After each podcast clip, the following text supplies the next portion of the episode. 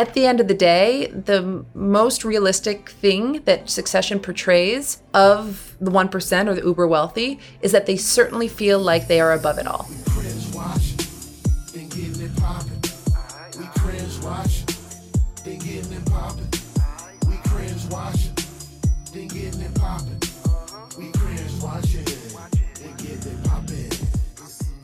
Welcome to Cringe Watchers, a podcast where we invite our expert friends to binge watch TV and talk about sex.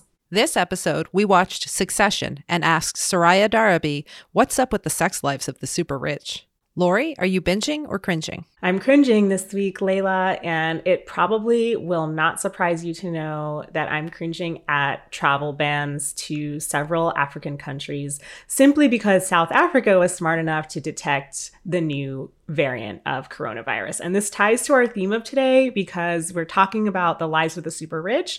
And this cringe has everything to do with the hubris and idiocy of super rich nations. So the new variant was already circulating in the Netherlands, in the US, way before it was identified in South Africa, but these travel bans to South Africa and several other Southern African nations are still in place. So we need to not only rescind them, but we actually should be thanking the South African scientists who identified this new strain.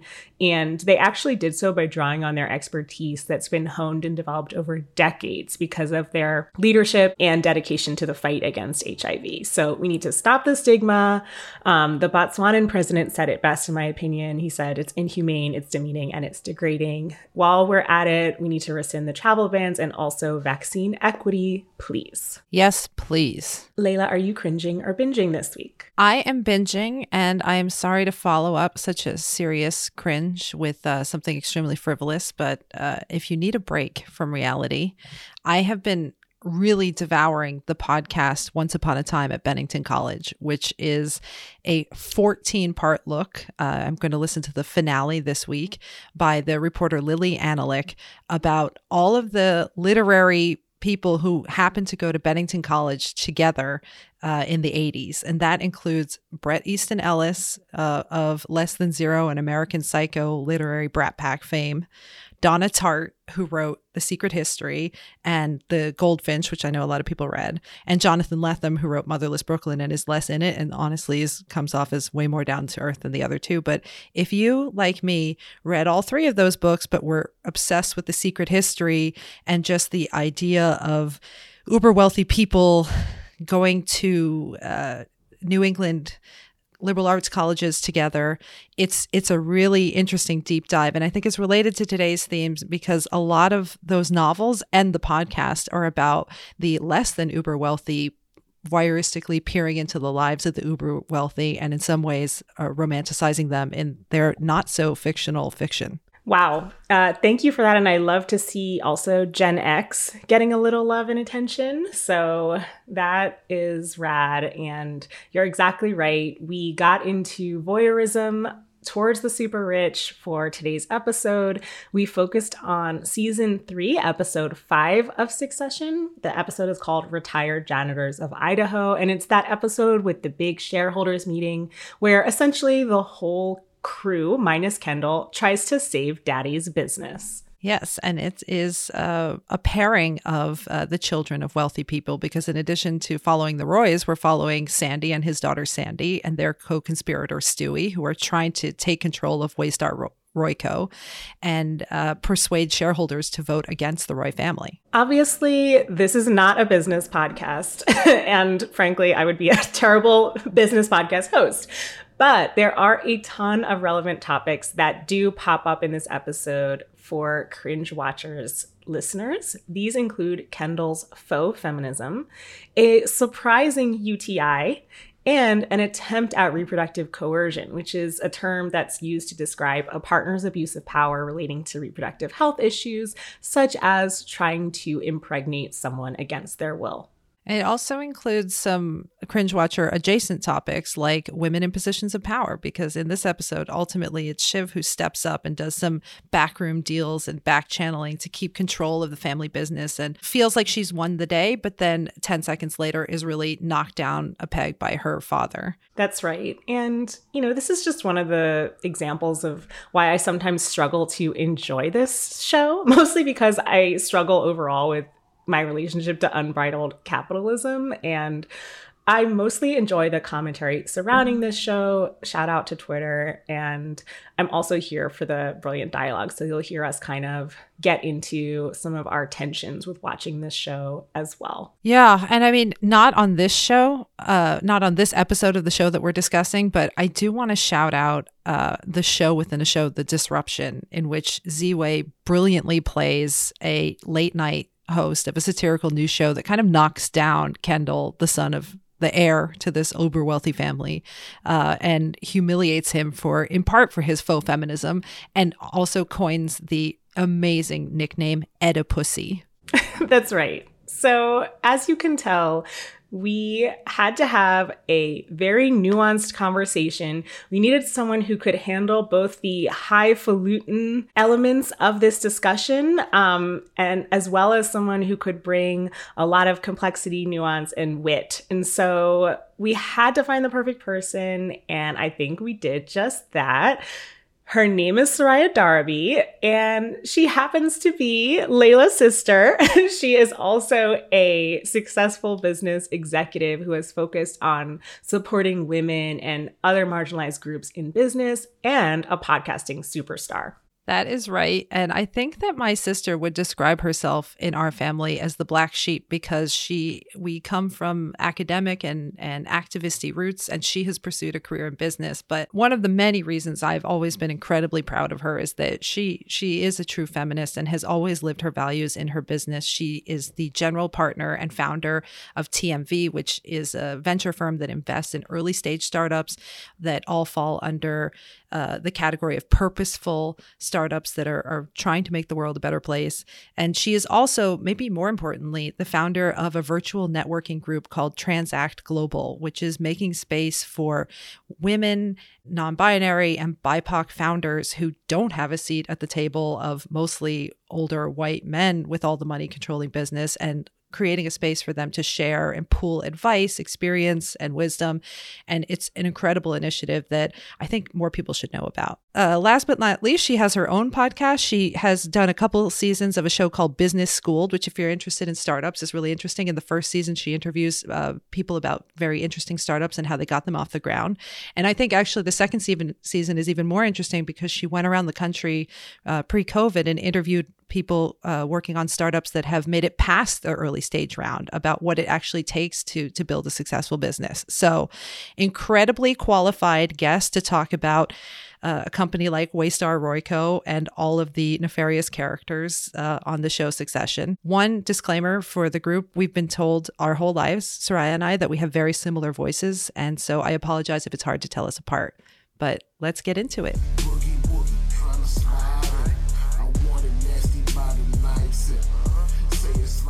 Welcome to Cringe Watchers, Soraya, one of our earliest and uh, most dedicated supporters. Thank you for taking it up a notch and being an actual guest. I feel like there there have been um, thirty plus years of uh, binge watching television with you, Layla, that helped prep for today. So I might be your most prepped guest. You've put in the work. Just to jump right into the show, this is a podcast about sex on TV, but there is not a lot of sex on the show Succession, and so I think that's the elephant in the room, and also what we want to talk about today with the uh, the sex or sexless lives of the the super rich. A lot of the relationships on the show have a lot to do with power. These are like uber wealthy people, often uh, getting into submissive relationships like Roman and Gerri. What do we make of that? Based on your much more firsthand experience with the super wealthy, are they okay? you want to tee that up? I think that it's it's power, but it's also money and influence, right? The trifecta that all of the uber elite are going for, and everyone on the show is gunning for one or many of those things, and uh, it doesn't leave a lot of room for sex. It's true.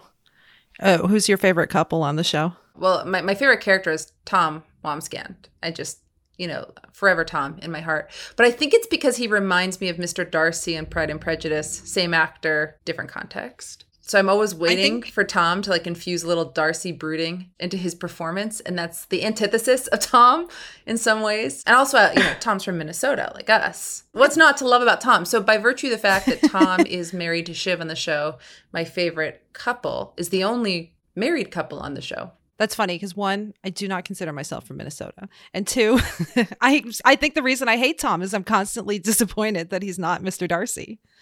I see Mr. Darcy, I hear this imbecile. He's not an imbecile though. I think he's actually um, cunning and and quietly so. So you asked about my favorite character. Uh, it's Tom and Shiv, and Tom's tracking of Shiv's biological clock and uh, their lack of a se- sex life is absolutely hilarious. okay, I want to ask you a question about dialogue, Soraya, because I am like a person who is very afraid of cringe. This show is very, very cringy for me. And like the one redeeming factor is the dialogue. Like I can watch it because the dialogue makes me laugh and I find it hilarious and mocking and relentless. And there's just so many good zingers. So I watch for that. And Layla and I thought it would be fun to run some dialogue from the show back at you and get your take. Have you heard this dialogue used out in the real world? So I'm just to throw some terms at you. We're to start pretty normal and we're to get to some of the wilder lines that come up in this show. Are you ready? Yeah. First one bear hug. Yeah, uh, bear hug is just a metaphor for a hostile takeover. Okay, how about this one? Gorp core. Yeah, so so gorpcore is one of my favorite expressions. It basically alludes to like layers and layers of performance wear um, that often people in finance over-index on um, to show off how worldly or outdoorsy they might be. When in reality, it's just you know North North Face on top of Patagonia to make a finance geek look cool. Amazing. That's a very succinct definition. At a certain point, Tom is concerned about being drawn to the other side. And so he reassures that he is a sturdy birdie. Is that a term you have heard in the business world? That is not a term I have heard in the business world. I don't even think that's a term I want to pick up. How about the idea that you're going to buy in an oven ready UI? Is this that legible to you? That makes sense. Okay, so buy in means um, you're going to go for it. And an oven ready just means it's beautiful and it, you don't really have to touch it. And UI stands for user interface. So that's probably in reference to that tech company Gojo, which is like a thinly veiled, you know, a hybrid of Netflix and Snap that, uh, you know, the non News Corp family on Succession is trying to acquire to save itself and its relevance. So good. Wow. Sorry, they should have you consulting on these scripts if they don't already. That's my dream. Call me an HBO. okay. Have you heard any perhaps unintentionally hilarious corporate speak or slogans, such as the one that they come up with in this season, which is We Get It. Do you think that We Get It would actually be used as a crisis comms campaign? I think that's the part that takes it into satire. I could see We Get It as a campaign slogan. For sure, We Get It is like a classic sort of corp dork lingo. Uh, we Get It is, is sort of a way of being like, we're with you. Like, we're in on the joke. Uh, but we get it as probably like a way of of signaling that they're not left out in the dark. I do feel as though a lot of the catchphrases on Succession are completely made up, and that's because it's more fun if it's folly, right? The kind of stuff that I hear day to day, which is so generic and cliche, hasn't yet made its way onto the show. Uh huh. Sure. Yeah. It's sort of Love my it. favorite. Uh, and then in the tech world, you hear just like a whole different slew of you know, ridiculous jargon. Uh, okay, last one. Sorry, this is important. Do people really call private jets PJs? They do, yes. So in Silicon Valley, you hear that thrown around a ton, like a lot. And it's obnoxious. You also hear a lot of people say Blade these days, which, you know, Blade is the startup, the Uber for helis. And they've now made their way into, I think, small jets. So um, it's really typical to hear someone say they're going to take a Blade down to Miami for the weekend. That's funny because I I feel like people started saying Target to make fun of the fact that Target isn't fancy, but but making a private helicopter even more pretentious. This is coming so from the woman who said she's not from Minnesota. So that's your first Minnesota reference. Our first sister zing of the day, but potentially not the last. I'm not ashamed of Target or Minnesota. I'm just saying, you know, I moved there when I was 17. I can't own it. I didn't stick out as many winters as you did. You're sturdier, a sturdy birdie. Yeah, I, have the blood cells and the broken capsules to account for my time. And it's sort of like, you know, my war wounds. Let's go back to everyone's favorite Minnesotan, Tom Wambsgans. Uh, so sexy, so dreamy maybe. We, we as an actor as an actor. But uh there's there's some very unsexy activity and husband wife conversation in this in this episode. So we're talking about the shareholder episode. And there's a moment where you know shiv is running around trying to save the day trading board seats for power. She's the billionaire heiress to a mega company maybe the most powerful person definitely more powerful in her career than her husband. But we discover because he blurts it out that he's been tracking her ovulation cycles that he's counting how many are left till he goes to prison because maybe he wants he wants to impregnate her uh, even though she said she doesn't want kids uh, and and he uses some pretty um, disgusting language at one point about not wanting to have sex if she's still on contraception because it's just throwing cake batter at a wall. What do we make of this whole husband wife relationship and uh, coercion? Oh my God. I feel like what an episode I'd love to see is a spin-off where Tom and Shiv go to Esther Perel for marriage counseling and advice. What I will say is that this marriage and what it represents is really indicative of a lot of trends that I find super fascinating. And it's the only time on television I think I've actually witnessed some of this stuff play out um, in Fantasyland. And so when I look at their relationship, the first thing that comes to mind is the fact that Shiv is even in the conversation. I'll throw out some sort of wonky data if it's interesting, but there's this thing that we call the great wealth transfer in in my line of work.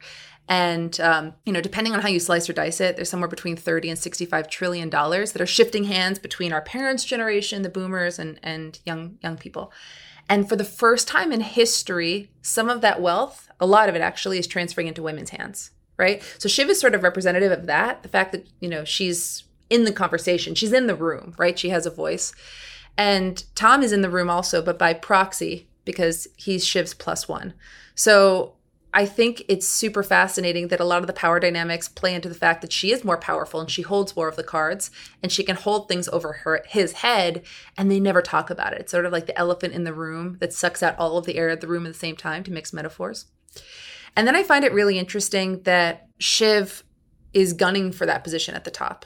So like a trend that I find also very fascinating is that women are 51% of the workforce now.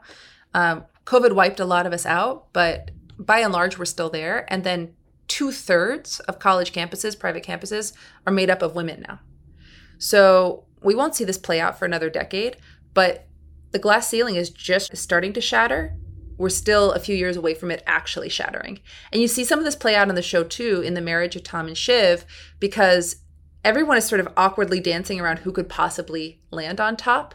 And they're always sort of befuddled at the fact that it might possibly be Shiv. Um, but the only one who doesn't seem confused by that is Shiv herself. And so, as it pertains to the conversation around her fertility, it's also playing into all these trends that I find super interesting, which is more your line of work, Lori and Layla, like repro health. But you know that women are delaying parenting or choosing not to have children at all. Again, kind of like for the first time in history. And we're watching that play out on the show also. Like Shiv wants to be in control of her destiny. She wants to be in control of her position within the company. And part of that means being in control of her biological clock.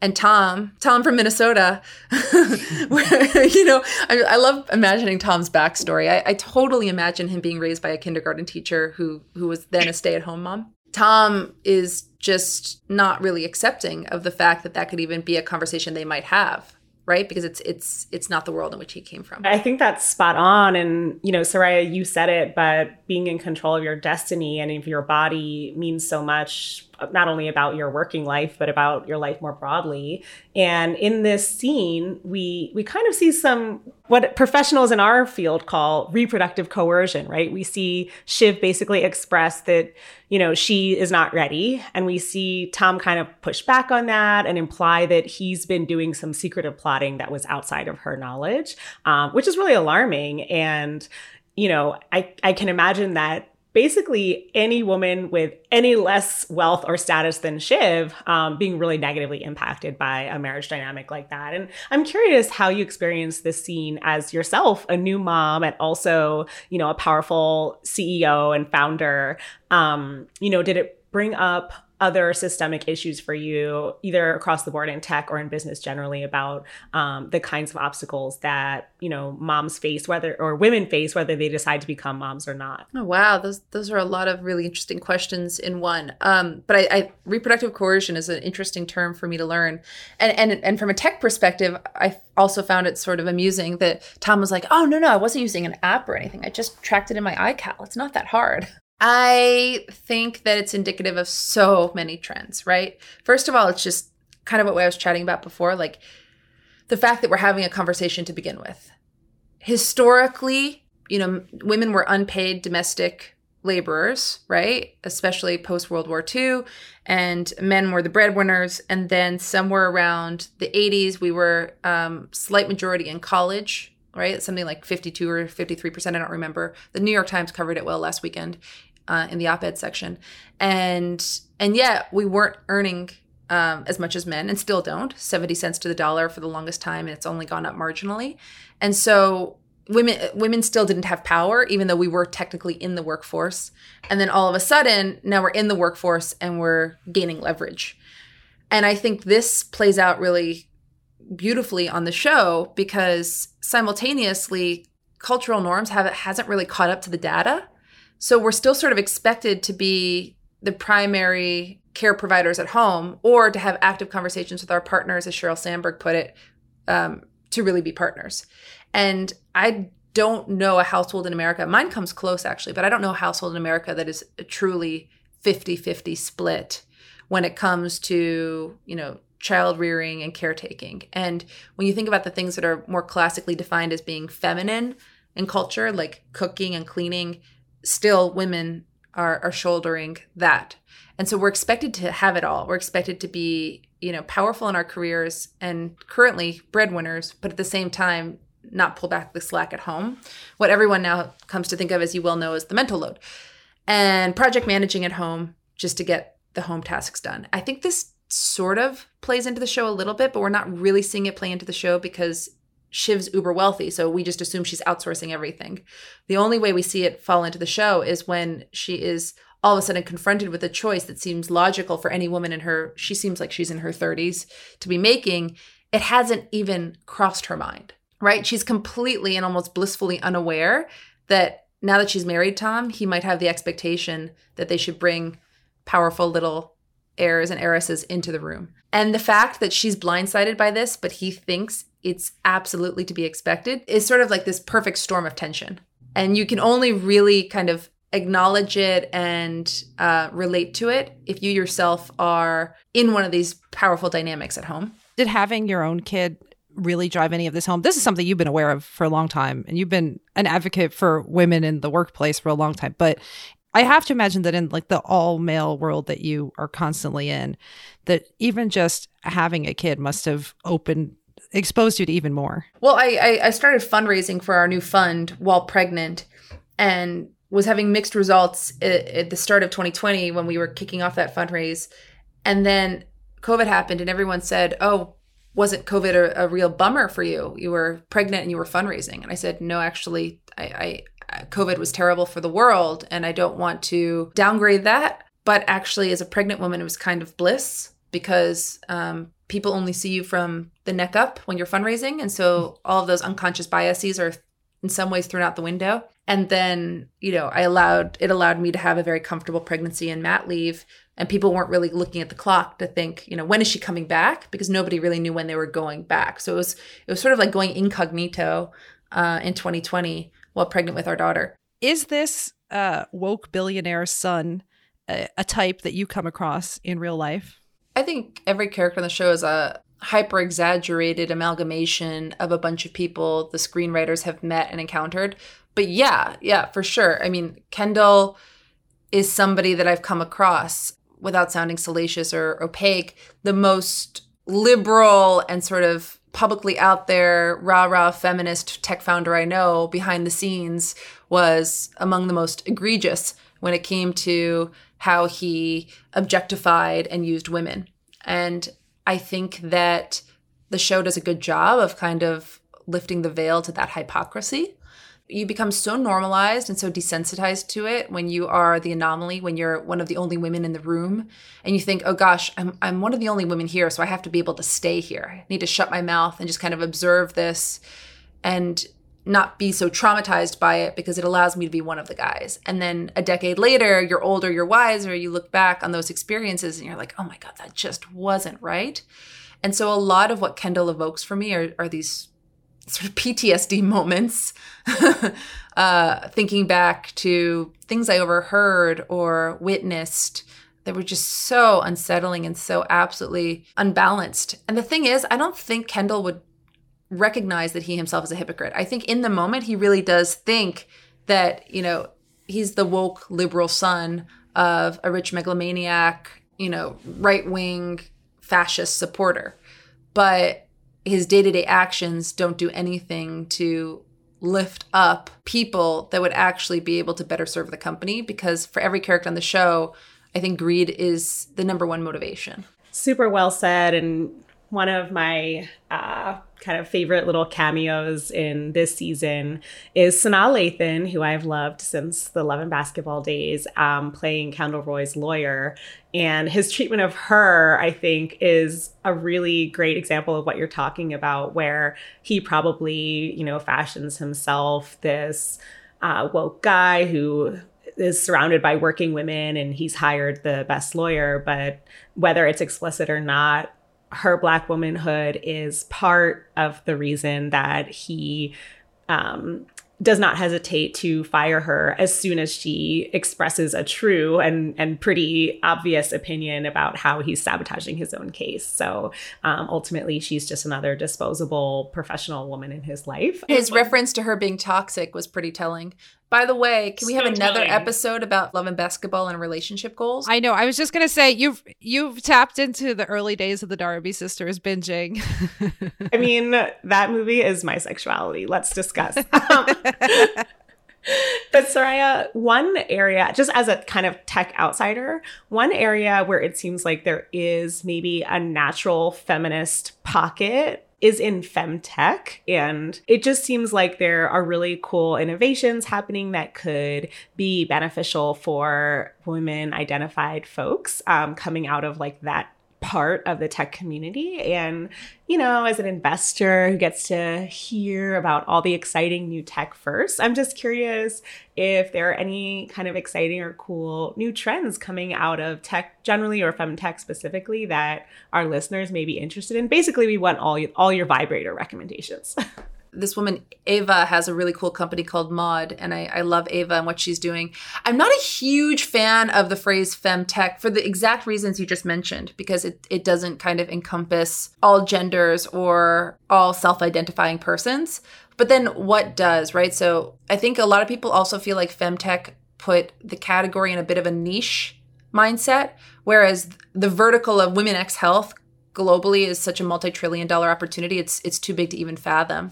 So at, at our firm tmv we we were early backers of kindbody um, by gina bartasi who's a legend. And she was uh, one of the earliest ceos of progyny which uh, i'm also a shareholder of uh, in the public markets. And basically what gina saw really early and has replicated now twice in her career is that as women become more powerful in the workforce we are delaying but not stopping our desire to have children and this has major economic consequences for the world. And it's also a huge benefit to companies to embrace the fact that women do want to ultimately get pregnant on their own time, if they so choose to get pregnant at all. So Kind Body is pretty cool, and we're we're lucky to support them because it's basically making it more affordable and more accessible and just easier on the body to have children on your own time. And they focus on women, right? Because we're we're the ones that typically carry the children. In the sexual health space, um, we're seeing a lot of pitches for companies that um, are focused on destigmatizing erotica for women. I, we haven't made any investments in that space. It's a cool trend to observe. I think a lot of the trends that we're seeing are just women in positions of power presenting tech or tech adjacent businesses that are deserving of venture financing in floods and floods and floods. Like there's absolutely not a pipeline problem for female founders. They exist, they're everywhere, they're worthy of backing. And we're lucky that close to 70% of our portfolio is, is helmed by a woman at TMV. That's amazing. Love it. One of the reasons I was excited to talk to you, Sauce, is that there's so many evil sibling dynamics, but none of them that I can relate to. Unless you can, and this is where we're going to hash it out. yeah, this is where it all comes out. But my my favorite is when uh Kendall realizes that Shiv's on a conference call with him, and he was like, "Oh, nice hit piece. Like maybe we don't come back from that." But what's amazing is they always come back from it. Yeah. No, it's very realistic. First of all, the best jokes are conference call jokes. I think that's hugely realistic, right? I when you think about the people in the world um, that you feel closest to, aren't they the ones that you can scream at and then 30 seconds later sort of rebound as if nothing happened? Because there's that inherent trust that at the end of the day you're still blood or still best friends. So I, I like I really appreciate the subtlety of the show in that respect. That they actually could come back from that pretty quickly. Actually, that's a good point. When we were in our 20s and living together, I, we'd have very polarized reactions if I told people, oh, yeah, I live with my sister. Either people say, that's amazing, or I could never do that. And I always would say, yeah, but if your sister eats the thing you were saving in the fridge, you just yell at her. You don't bottle it up you know, and then you're fined. Or if your sister buys groceries, you just eat them because they're both of yours. There's none of you don't label anything. Not, I don't know why all my examples are fridges. Is in a punk rock band playing the drums and she expects you to come to her shows two nights a week. uh, that scenario. and then you don't, and then she's passive aggressive about the fact that you didn't come. Hypothetically, you could come back from that pretty fast. Yeah, hypothetically. I've been thinking about a lot while I watch Succession is, you know, what is the overall point that we're meant to take away about you know, capitalism and about people who are seeking that trifecta that you mentioned, Soraya, that money, power, influence. Because, like, ultimately to me, these people seem deeply unhappy, right? Like, we're watching with a little bit of getting a confidence boost about our own moral uh, trappings. Like, I'm watching these people just self destruct and, you know, have like gorgeous homes and huge rich plates of food sitting around that they like never touch and just empty hollow marriages and like bad sex and just like having their families fall apart. And I can't help but compare that to like the other mostly white cast show that I watch that's all about wealthy people, which is Billions. And at least they seem to be like enjoying it a little bit more in that show and like enjoying their wealth. And they they kind of glamorize wealth a little bit more there. But the overall impression for me of this show is that like money makes you unhappy. That's interesting. That's your takeaway because yeah. I don't I mean, if you look at the Pierce family, they're as wealthy as the Roys, and they seem pretty adjusted, pretty normal. Not Naomi, poor Naomi. She's sympathetic as a character, but I mean, the Pierce family, they seem to have values and they kind of eschew all the dirtiness of the Roys. And I think in, in the Billions show, which I don't watch, I don't binge that, they're probably happier because it's hedge fund money. The, so it's it's nouveau riche, and and they're all evading taxes and they're living by their own rules because the government hasn't caught up to them. Really, that's probably the point of the show. Whereas the Roy family, they're stuck in a legacy business that's not innovating, and they're all really scared mm. of everything evaporating. Um, mm. So they're just kind of cranky. I think of the I think of the Roys as being yeah. just super cranky and and hyper paranoid, and particularly well lacking therapy. Yeah. they are they are really lacking therapy. That's true. So so yeah, but I, think the inconvenient truth. The one thing I want to get across is like the inconvenient truth about um, the one percent is that there isn't a one size fits all. Some of the happiest people I know are benevolent billionaires. Some of the least happy people I know are forwardly facing. You know, the most successful people you've ever heard of, and it's interesting to be in an industry where I'm constantly in conversation and a peer, and I've become desensitized to it in the sense that in many ways it's no longer an us versus them.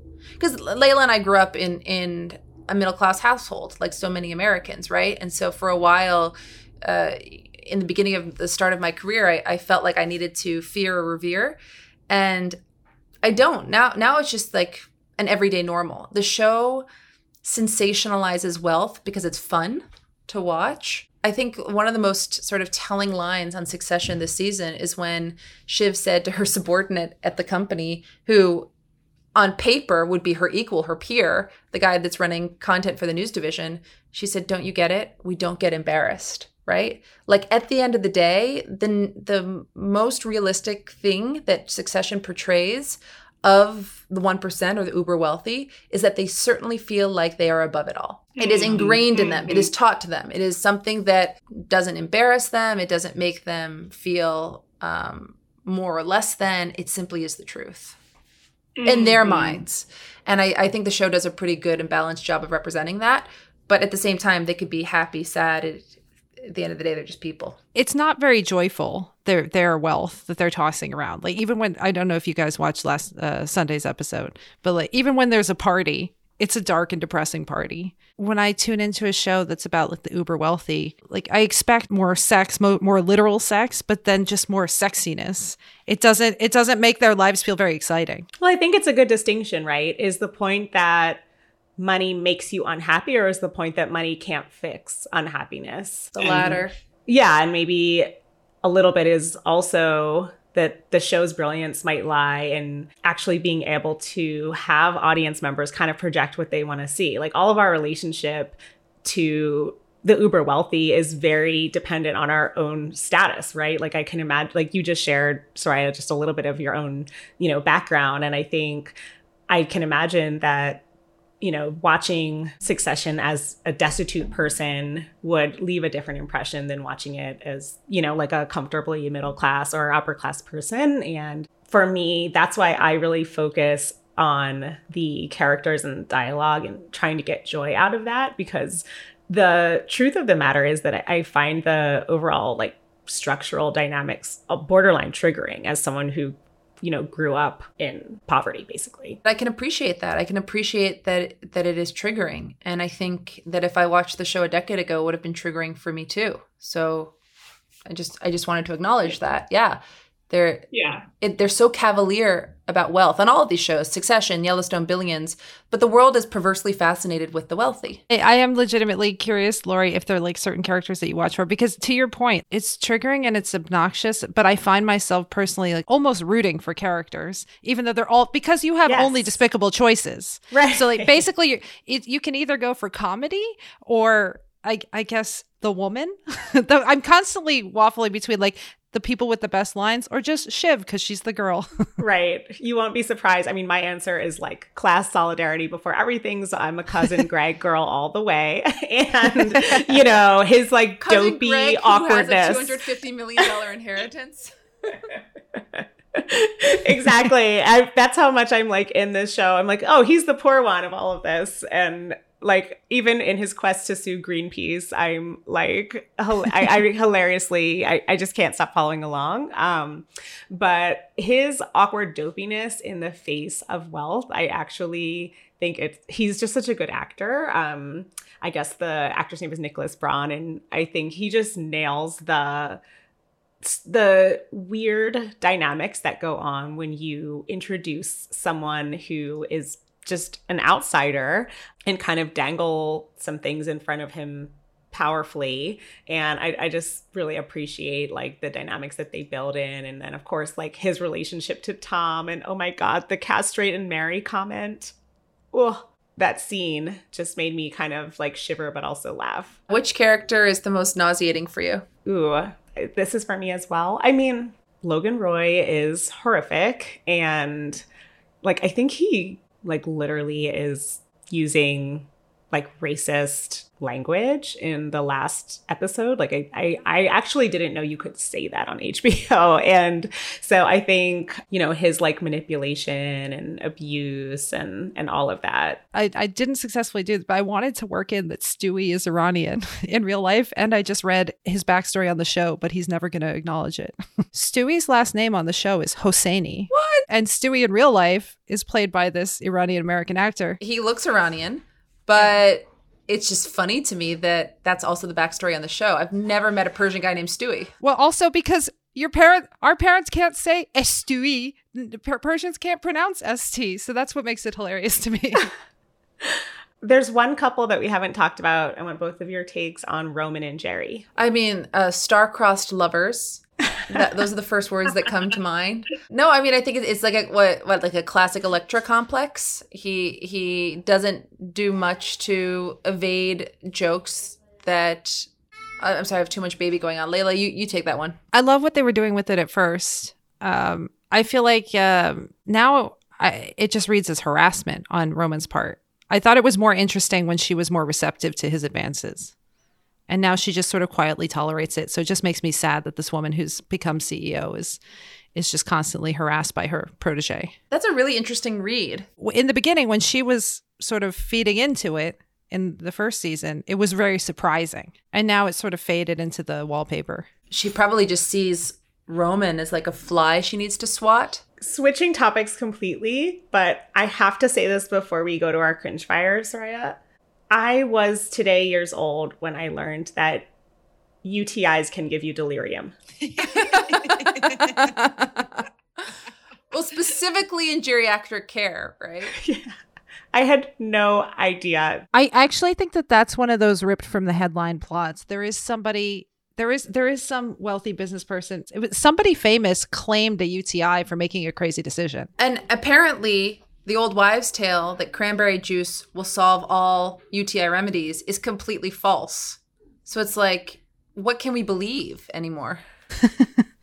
That's a whole other uh, reproductive health conversation, but I feel lied to. I, I totally believe in cranberry juice.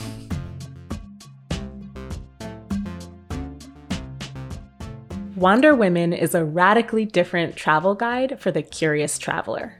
They feature the diversity of travel experiences that Black women and femmes of color have around the world, lifting up local stories, the culture, and small businesses. If you're looking for real talk travel and safety info, along with cultural ramblings, visit wanderwomxntravels.com. That's wanderwomxntravels.com with an X in women. And check out the Holiday Bazaar, featuring goods from international artisans in Kashmir, Costa Rica, Mexico, and the United States. You'll get 25% off the Holiday Bazaar by using the code FRIENDS in all caps.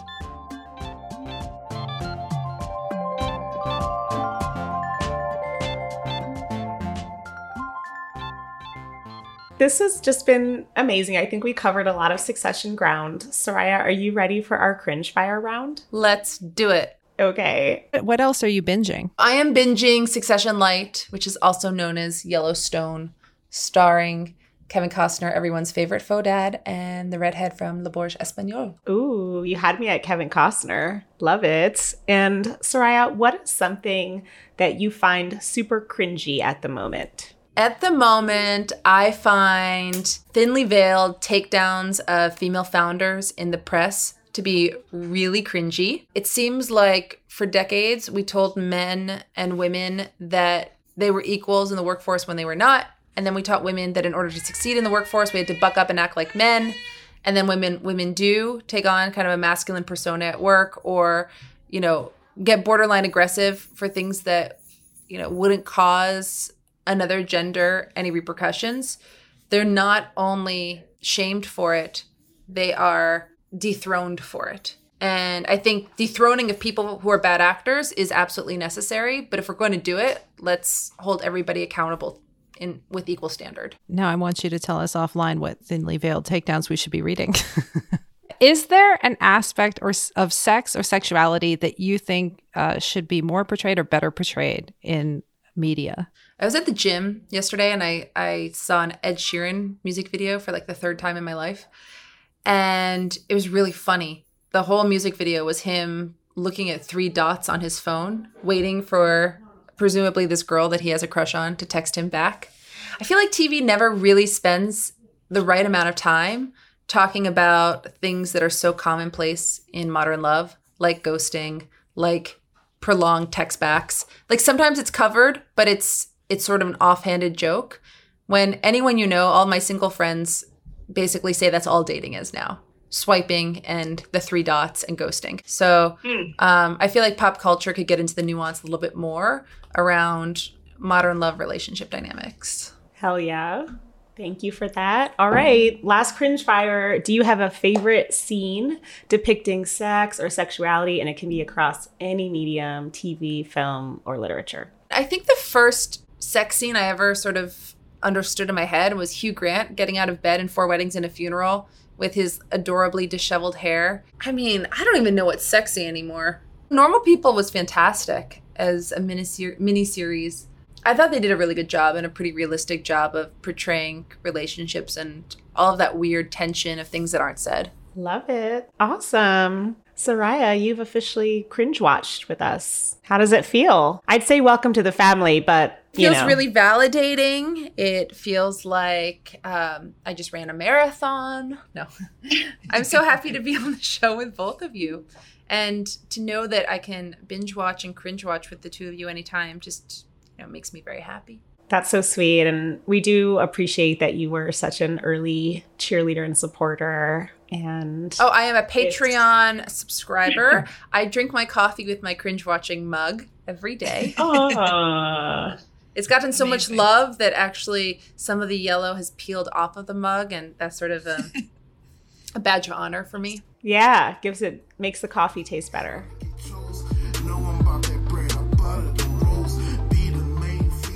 Thank you to our guest, Soraya Darabi. Our editor is Karen Y. Chan. Judith Walker created our logos and cover art. DL Dallas Angram created our theme song, and our ad music is by Siddhartha Courses. You can find both of those artists on SoundCloud.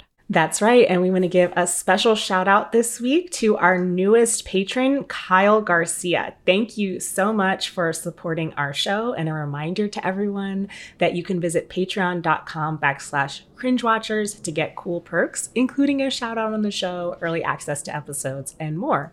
You can also show your love by rating and reviewing us and follow us at cringewatchers on Instagram and Twitter. Thank you as always for cringe watching with us.